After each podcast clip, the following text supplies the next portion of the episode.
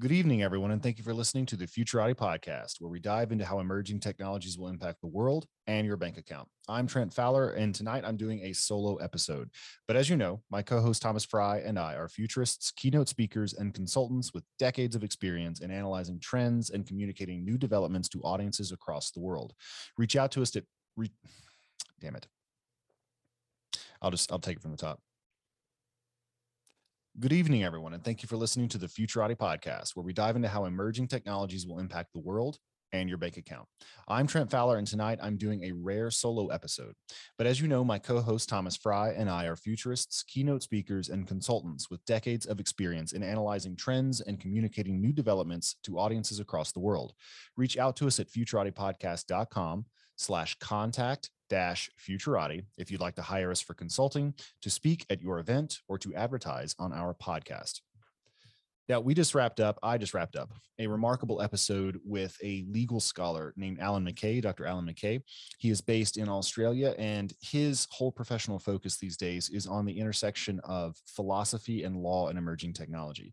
So he spends a lot of time thinking about things like neural technology, for example, brain computer interfaces, monitoring devices, uh, devices that boost your ability to pay attention to things or could shave the peaks and valleys off your emotions and how we should think about those legally. So, for example, we have questions like, you know, are psychopaths morally culpable for their behavior? And does that change if we have the ability to inject a probe into their brain that changes the way that their their minds work that their neural architecture is is structured and therefore could boost their moral agency. Is that a thing that we should be playing with and under what conditions should we do so? Obviously there are any number of really serious ethical questions which surround such an endeavor.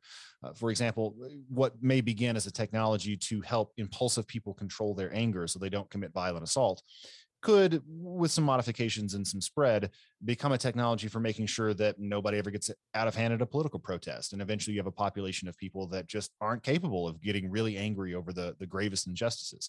So this is very rich ground. It reminds me a lot of Ramez Nam's trilogy Nexus, which covers some of the same territory. I recommend you read that uh, if you're into this kind of thing. But before you do, please check out this episode, number 106 with Allan McCay.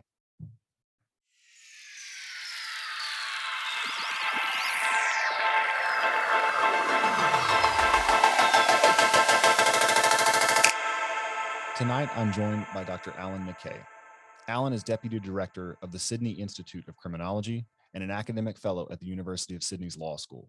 He coordinates the legal research units at the Sydney Law School and lectures in criminal law.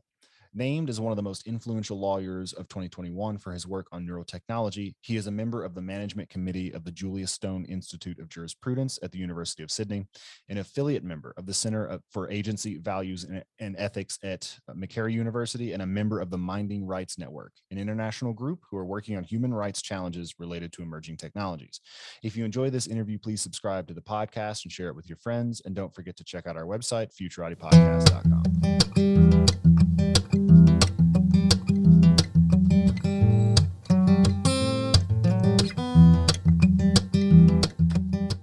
Allan, thanks so much for coming on the show. Thanks for the invitation. Let's hear a little bit about your background, your interests, and what brought you to working on the problems that you work on today.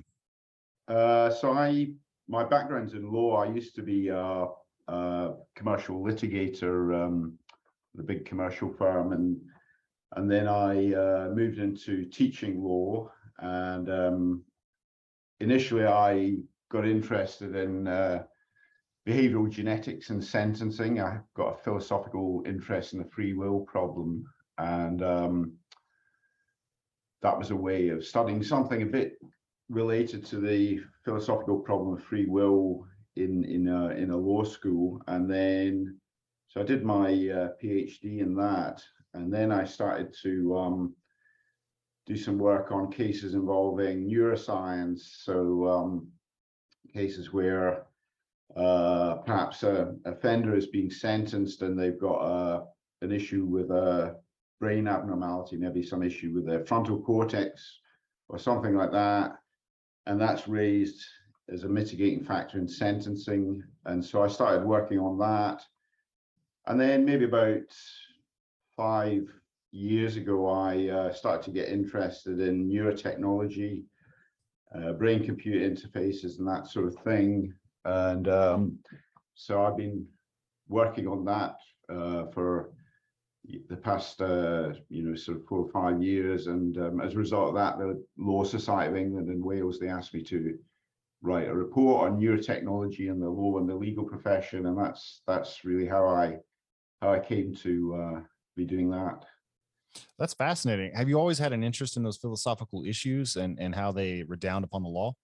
Um, I, I, yeah, well, since um, since the end of my undergraduate degree, so I did a couple of, I did philosophical uh, units in that. So I did um, a course called Scottish Legal Thought and the Enlightenment, but the um, mm-hmm. it was actually the criminology uh, course that I did as an undergraduate that um, introduced me to the free will problem. And uh, so it was actually through criminology that I be initially became interested in the free will problem. And I, I, did, you know, I left it for a while. I was a commercial litigator, but I have come back to it. And um, along with one of my um, American colleagues, actually, Michael Sevel at this uh, law school, we edited a, we wrote a edited book on free will and the law. So we published that. So uh, I've still got the philosophical interest in free will, and I'll no doubt come back to it again. Yeah. So where do you come down on that? We have free will. We don't have free will. What's your answer?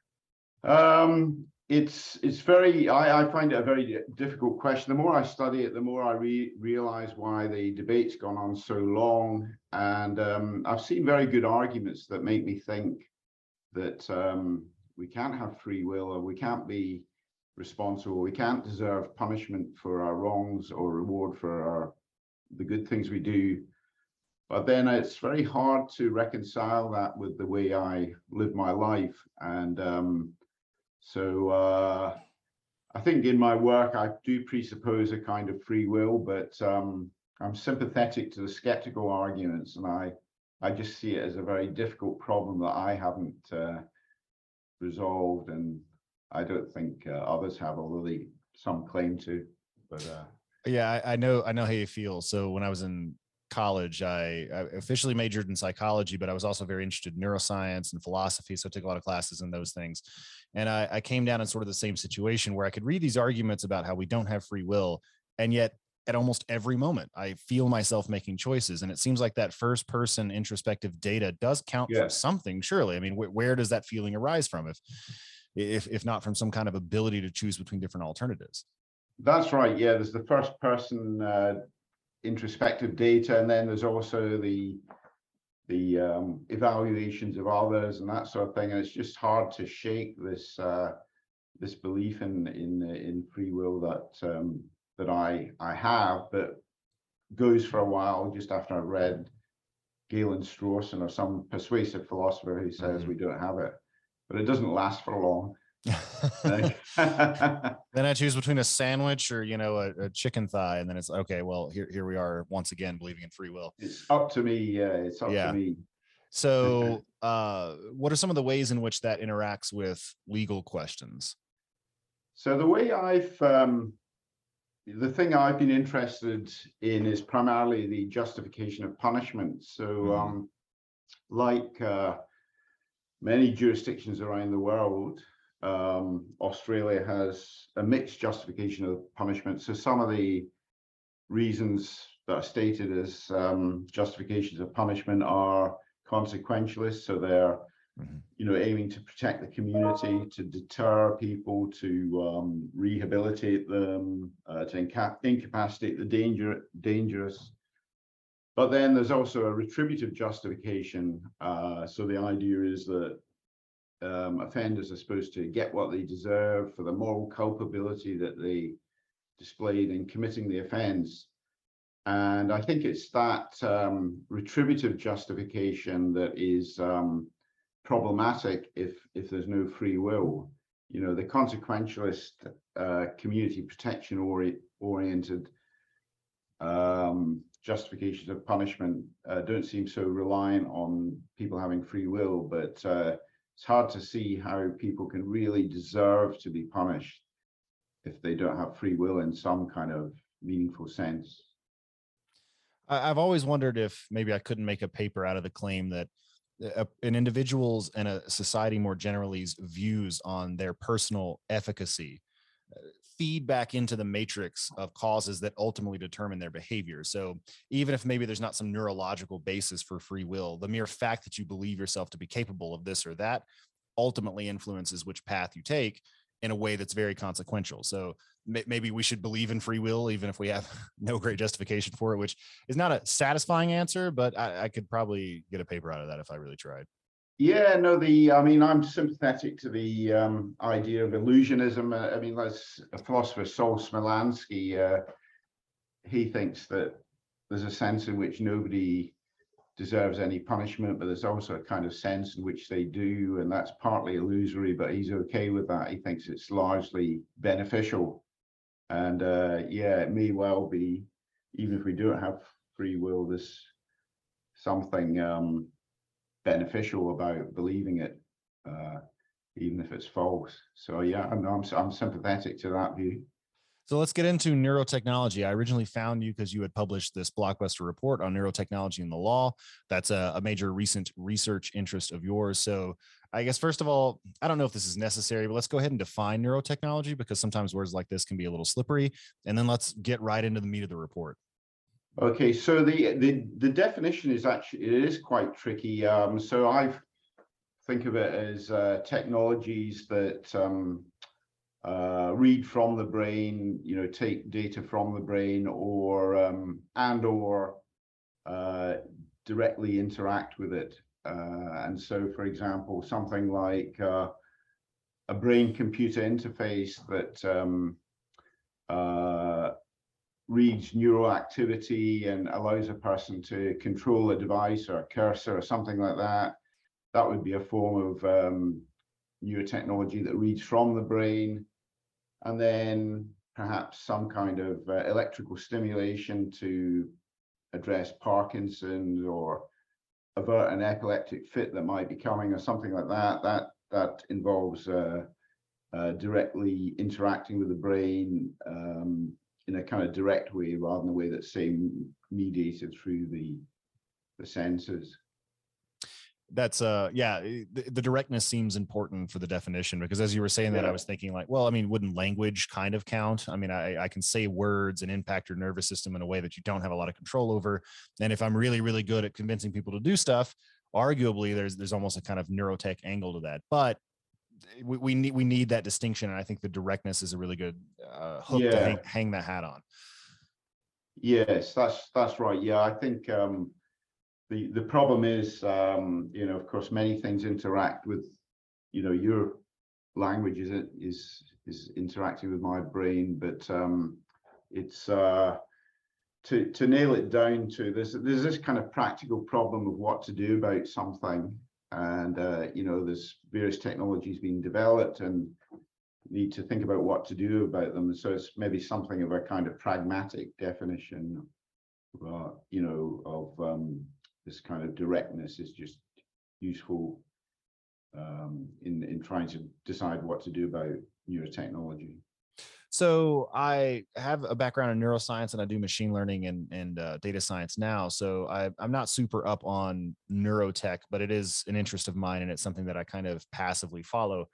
And it doesn't seem to me like the technology is far enough along yet for there to be serious legal questions. Are you, are you, just trying to get out in front of it, or do you disagree with that assessment? Do you think that actually a, a company like Neuralink is on the cusp of probing kind of serious ethical questions that need to have a, a jurisprudential framework around them now?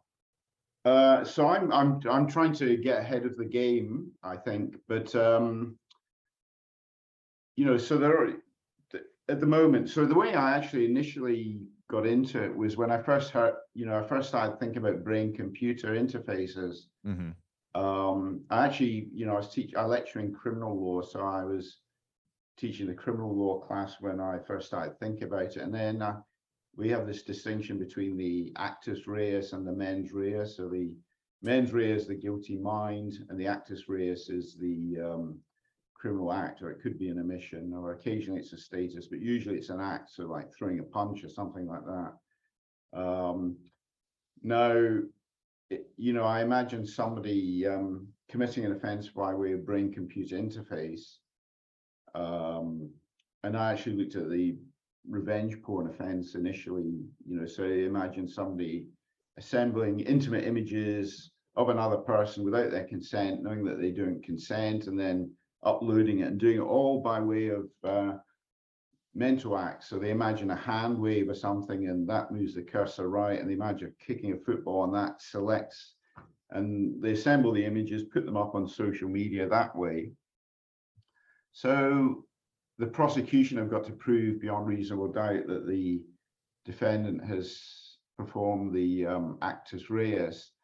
But there's something unusual or non-standard about this actus reus because it uh, doesn't involve the muscle system, and it's uh, it's almost like there's this kind of distinction between the guilty mind and the the um, the criminal act that is uh, comes under a bit of pressure because they, in a sense, they a lot of them seem to be uh, the things that the defendant did seem to be um, mental, and so I guess what what one um, one thing that occurred to me is well, you know, there are there are a number of people now that are um, interacting with the world by way of brain-computer interfaces. So some people are are um, you know people locked in syndrome, and they're um, you know they're interacting with their devices or um, by way of brain-computer interface, and then there are others that are you know maybe using non-invasive headsets and they're using it for gaming and that sort of thing. But but you know it may well be that somebody has already committed an offence. You know, there's enough people using it. The, it's hard to imagine that nobody's done anything wrong out of you know all the people that are using it. And so there's um that was a kind of theoretical um problem for the law that that just it just seems very seems a bit weird from the um perspective of uh, legal doctrine. I, you know i'm sure if somebody commits an offense by way of brain con- computer interface they won't say well you did it by brain computer interface so you're not guilty uh, they'll find a, a way of um you know handling that. But anyway that i guess that's one thing that you know some somebody could have committed an offense or maybe um engaged in some other legally significant action in a non-standard way that kind of um presents some odd legal challenges. Um but when i got into it i um i initially um met uh, an American uh, professor, a professor at Columbia called Rafael Yuste, who's um, he's uh, he's right on the cutting edge of neuroscience, neurotech. He's a professor at Columbia, and he's um, set up this organization called the Neuro Rights Foundation, and um,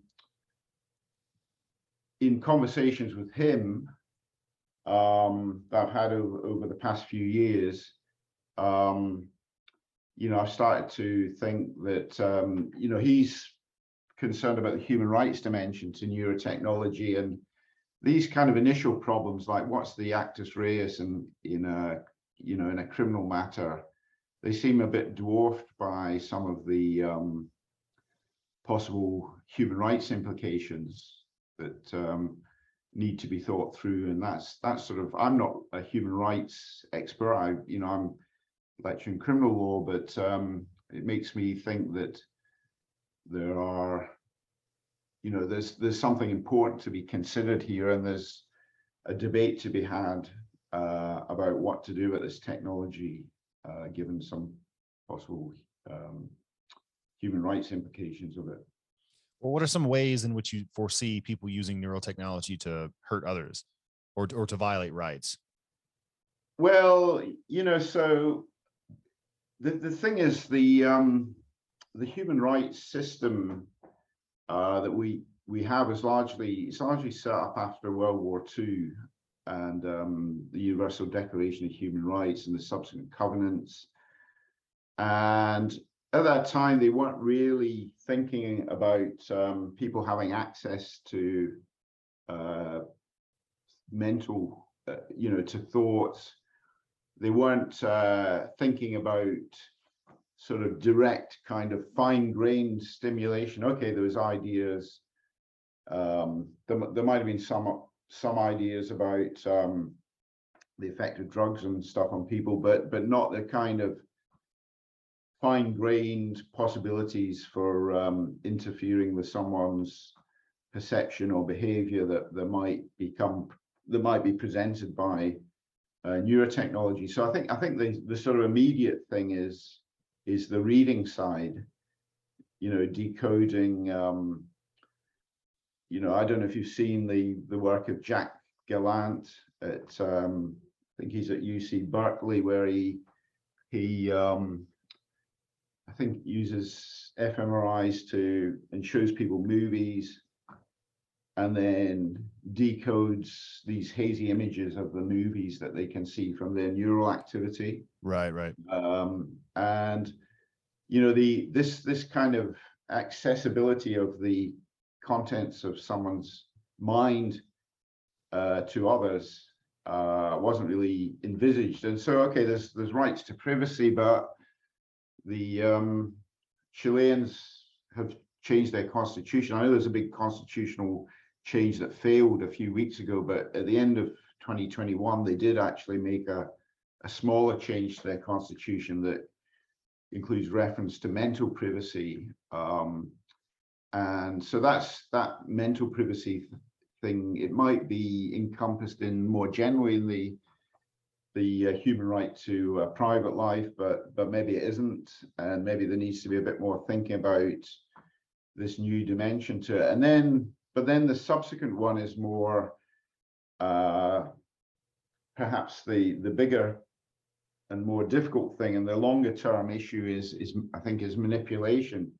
So of course, there's all these debates about algorithmic uh, manipulation and micro targeting and all that sort of thing. Right, um, right but um, you know, let's say let's say some company has got has got access to um, you know data gleaned from social media and web searches and that sort of thing, and then they also add some data gleaned from uh, some kind of neural interface, whether it be on the wrist or on the head or something, you know. And then they start to know a lot, don't they? They start to know quite a lot about people um, and with knowledge comes power and the you know the concern about manipulation just seems to get ramped up.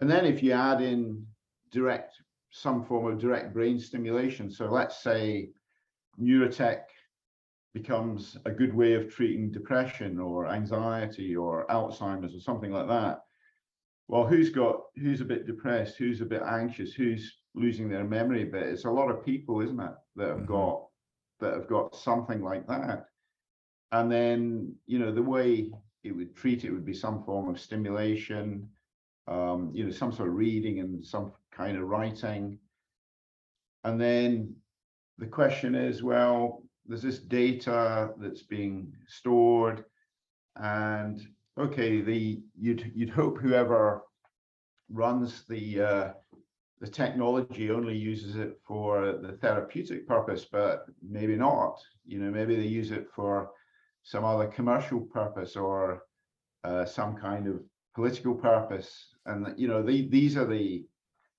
so these so you know, I initially started, oh, that's an interesting question. What's the actus reus? If, but it sort of seems to get a bit dwarfed by these um, or a bit sort of um, less it seems less significant related to these other uh, these other concerns that are a bit more distant, but they're they're worth thinking about now. I mean, the the senator from um, uh, that was instrumental in sort of pushing the constitutional change through in Chile is Senator Girardi, and he made the point that you know we're a bit slow to uh, regulate social media, and it kind of cost us uh, because there's now some problems. It's not quite clear what to do about them. You know, it's made it seems to have made some issues in the political process and stuff, and the horse is bolted.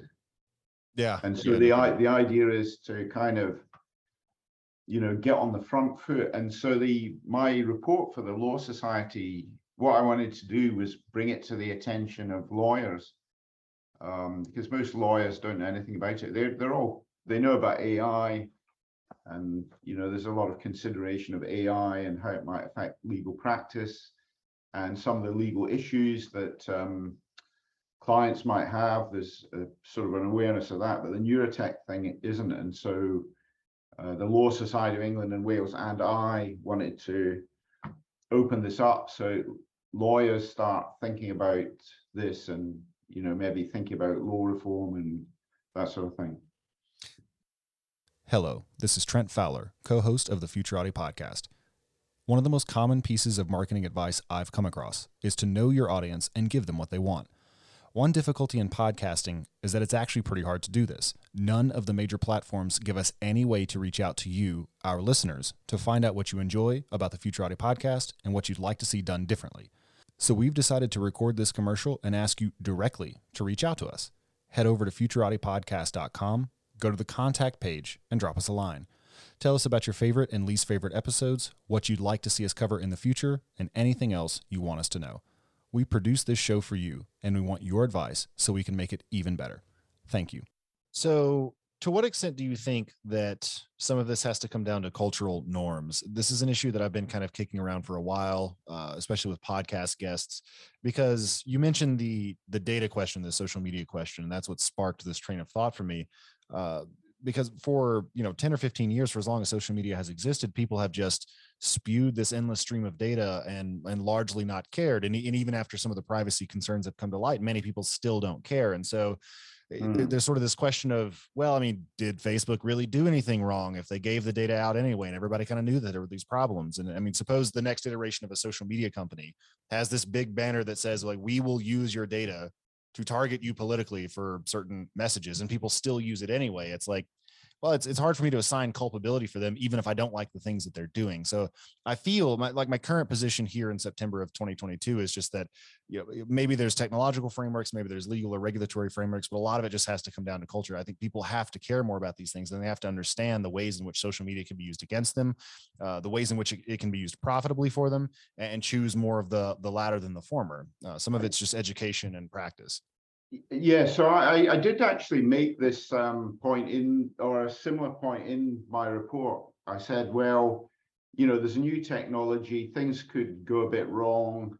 Uh, and one tool to try and um, maximize the benefit and minimize the downside might be law.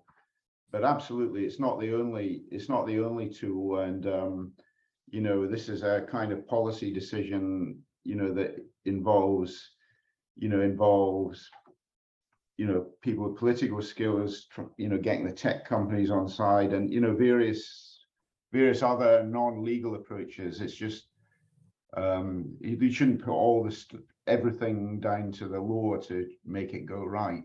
And so I, I broadly agree with, with your, your points. So education and other, um, forms of engagement that are non-legal um, could be could be quite important. I mean, like I think education's a good point. You know, so um, as a sort of push around the world to get engineers and you know ed- engineering training to have a bit more engagement with ethics, and um, yeah, maybe that could could help prevent some some um, unintended consequences. I mean, still people might act badly, and the, probably the ethics training won't really stop that. But maybe some people that uh, don't intend to act badly um, might benefit from some kind of ethical reflection in their engineering degree, and that might be helpful in part of the the way of um, addressing some of the issues alongside the law and alongside other things.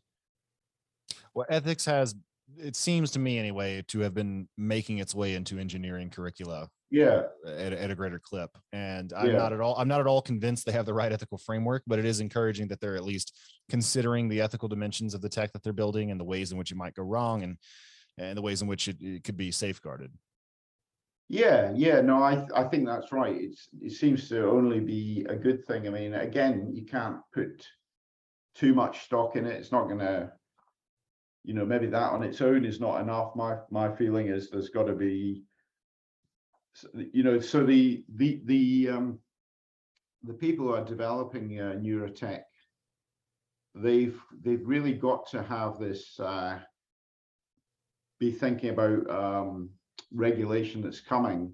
Mm-hmm. You know, because because what's gonna what's gonna happen is there at some point there will be more regulation about brain data and that sort of thing. You know, maybe it'll be treated differently from other forms of health data and that sort of thing.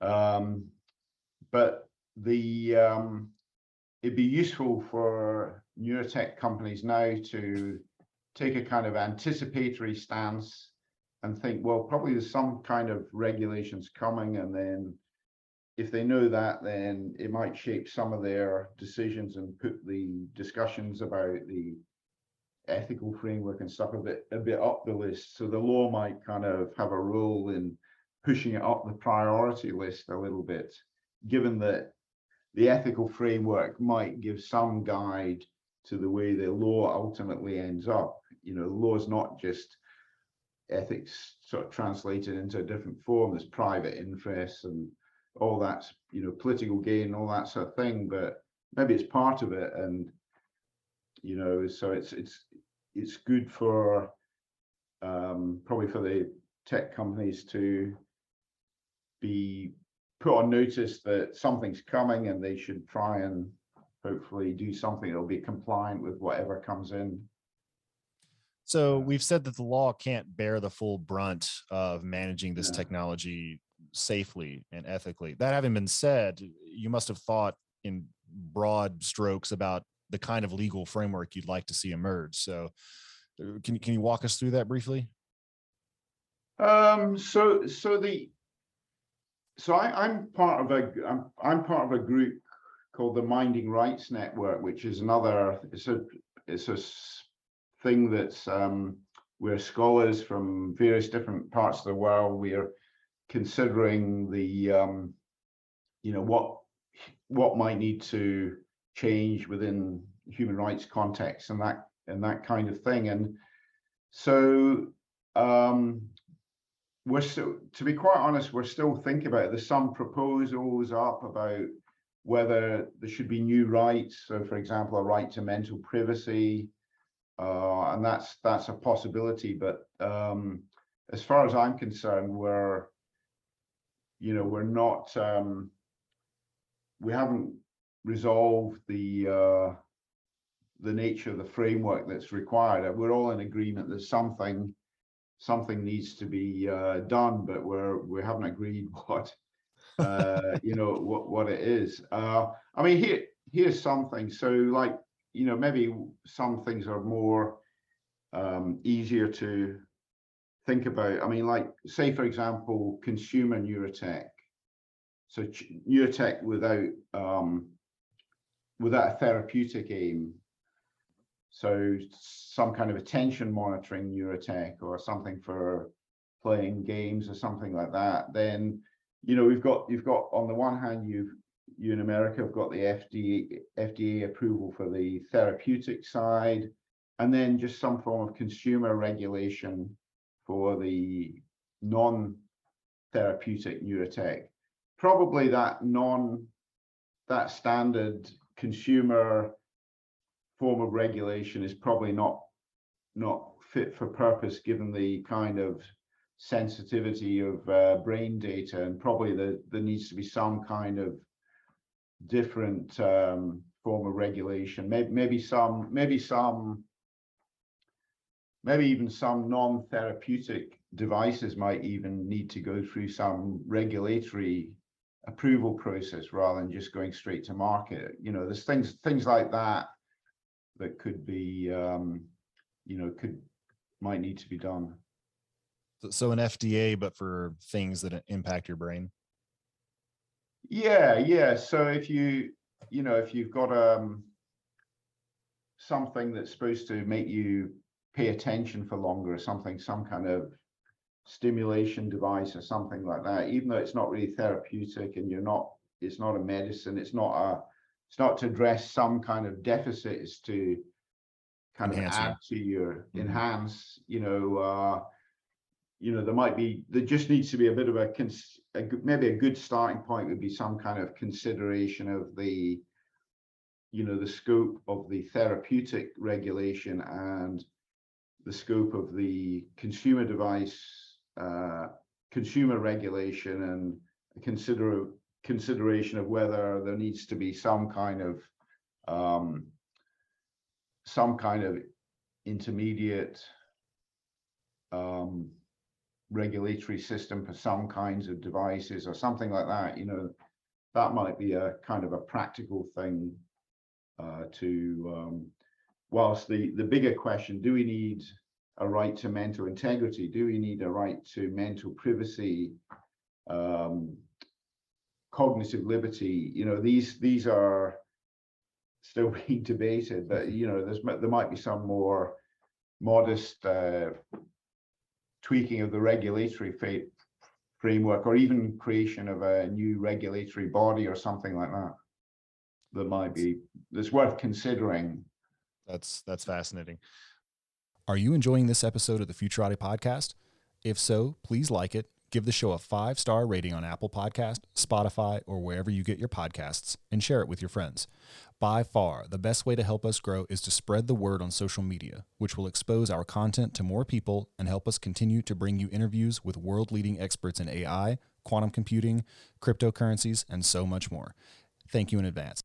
Uh, switching gears just a little bit, one bit about your biography that stuck out to me is that you're an affiliate member of the Center for Agency Values and Ethics. And I was just wondering if you could define those terms generally and discuss how they relate to each other. Maybe we can tie it back into neurotech once you're done with that. Um, so the this this is another university. This is a, so I'm I work at, I'm at Sydney University right now, uh, but there's a, another university that I've I have done some work for in the past, and I'm still an affiliate member, and, it, and it's Macquarie University. The Centre for Agency Values and Ethics is largely something in the um, philosophy department, and I was primarily um, involved on the agency side. And so when, when we're talking about agency, we're talking about moral agency. And so there's a number of philosophers at um, Macquarie that were interested in issues of moral agency. So are, are psychopaths fully responsible for what they do? Uh, is, um, you know, could some kind of autism affect one's someone's moral agency? or and and then the the Center for Agency Values and Ethics they set up this project that's focused on moral agency in the context of the law.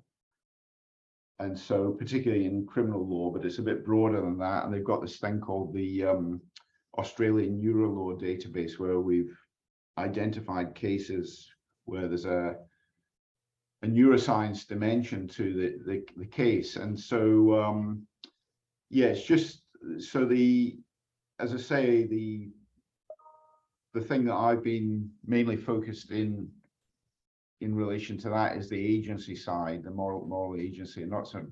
I mean, I suppose ethics is, of course, part of it because we're also talking about punishment, and that's an ethical question. And, um, sounds suspiciously like the free will question we were kicking around earlier. Yes, yes. So I've I've worked with um, a philosopher called a very eminent philosopher called Jeanette Kennett, who's a she's a professor there, and she had, she sort of steers away from the what the free will problem. She thinks that's too hard, and she thinks that a better approach is just to um, kind of focus on um, particular issues of moral agency, which are of course related to the free will problem. But she sees it as a you know, look, the question is, are psychopaths responsible or something like that, and take a more manageable, a more manageable uh, kind of goal and try and just work out that one rather than the the uh, the free will problem more generally. But it is, yeah, totally connected. Yeah. What What are some ways in which neurotechnology would integrate with those considerations? Uh, I've heard of, and it's all super speculative, and it was spe- even more speculative ten years ago when I was reading about it. But moral enhancement through technology. So perhaps making you more empathic or elevating your attention, I think, is a plausible mechanism by which you could do something like that. So just making you more aware of live options and better able to sift through them. Arguably, meditation is something that could get you there as well, but you could imagine a deep brain stimulation that's able to you know cram 20 years of meditation and zen practice directly into your brain in an afternoon uh, have you given any thought to the ways in which the frontier of neurotechnology might enhance agency might erode it or the ways in which um, that would interact with eth- ethics yeah yeah I, th- I, think i think you i mean so the I, I'd thought about moral agency in the context of, of, of sentencing. Um, so I'll, I'll, I'll give you an example related to that. So there's a device now um, for people with uh, drug resist epilepsy that the, the, drugs don't work well enough for, for you know in treating it. And it's a brain implant, and and what it does is it um, identifies the using a machine learning approach. It identifies the neural precursors to an epileptic fit and when it sees the epileptic fit coming, it just acts to electrically stimulate to, to avert the fit. Um, so um, I co-edited another book called Neurointerventions in the Law Regulating Human Mental Capacity, uh, and I did that a few few years ago.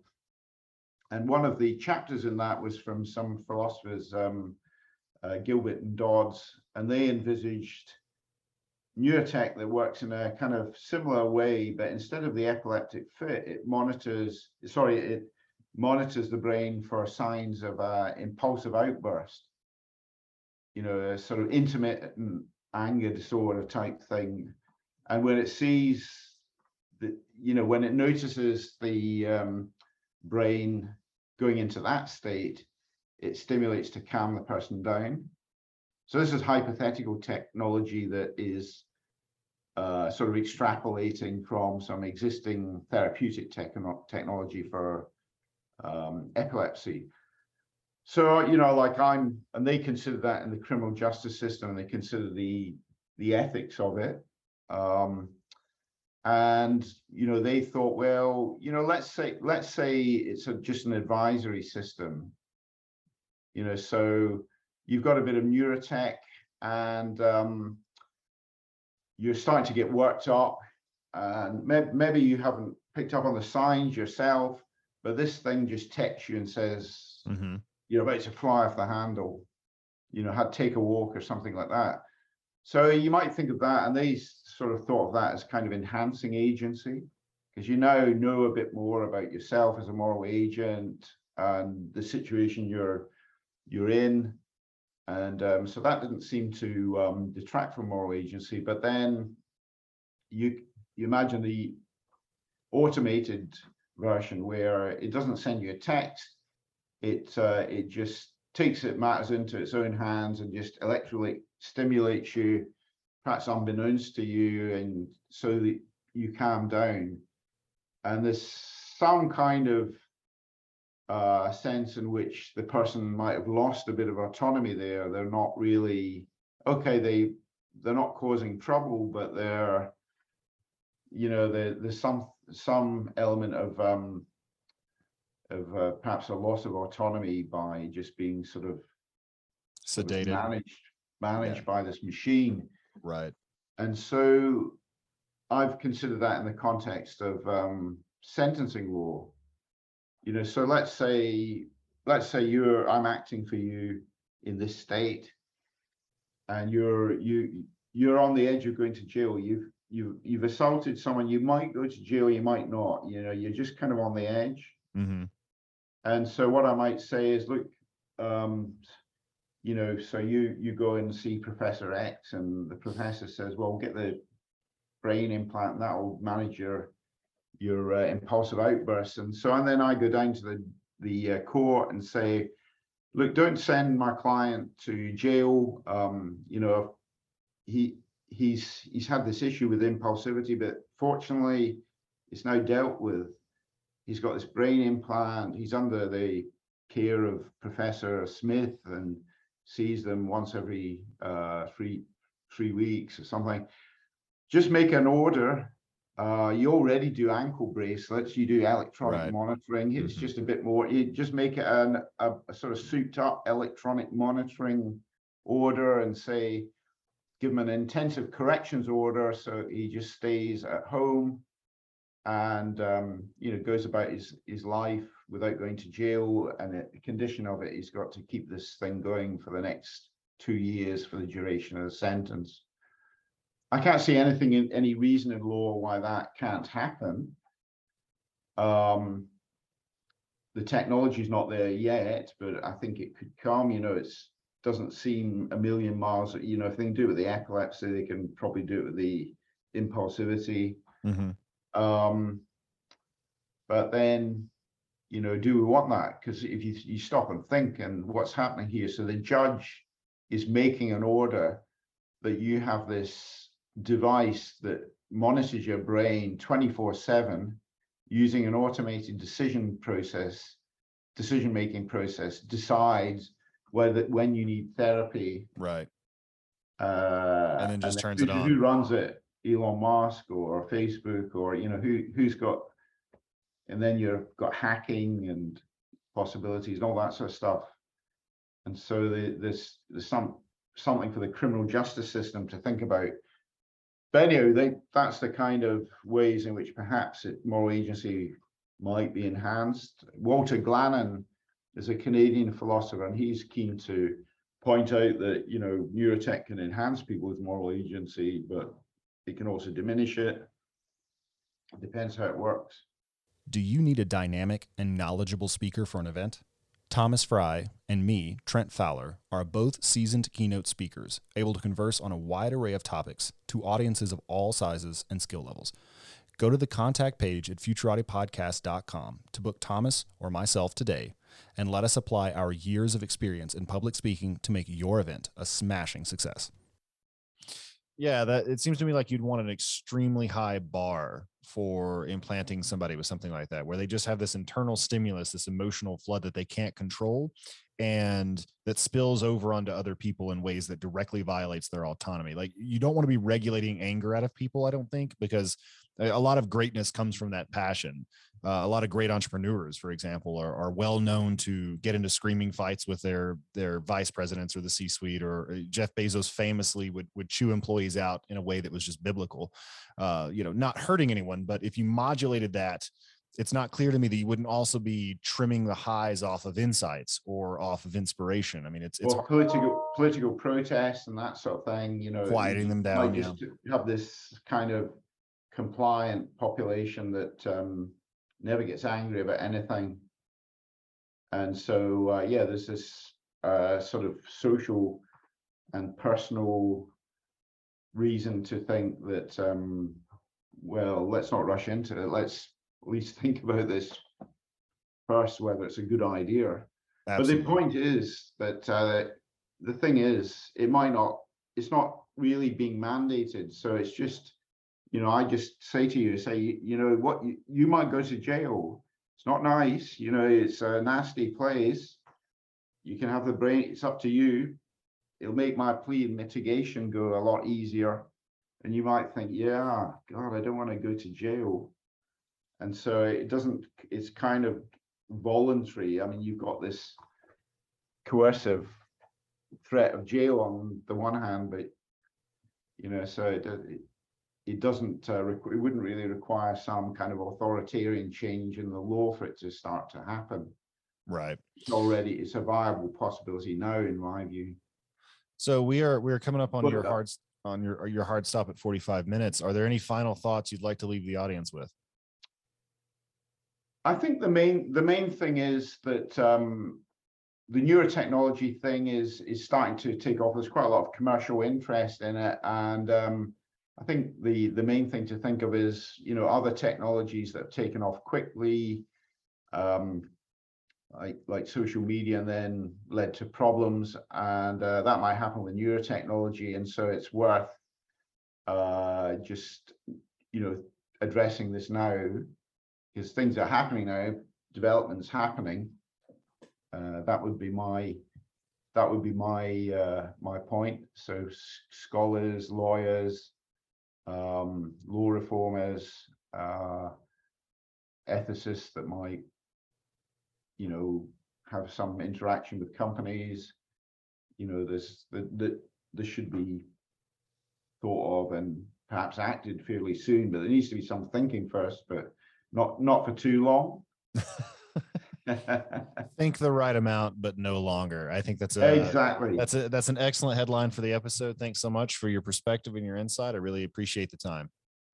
Thanks, thanks for the invitation. Thank you. This podcast is a part of the C Suite Radio Network. For more top business podcasts, visit c-suiteradio.com.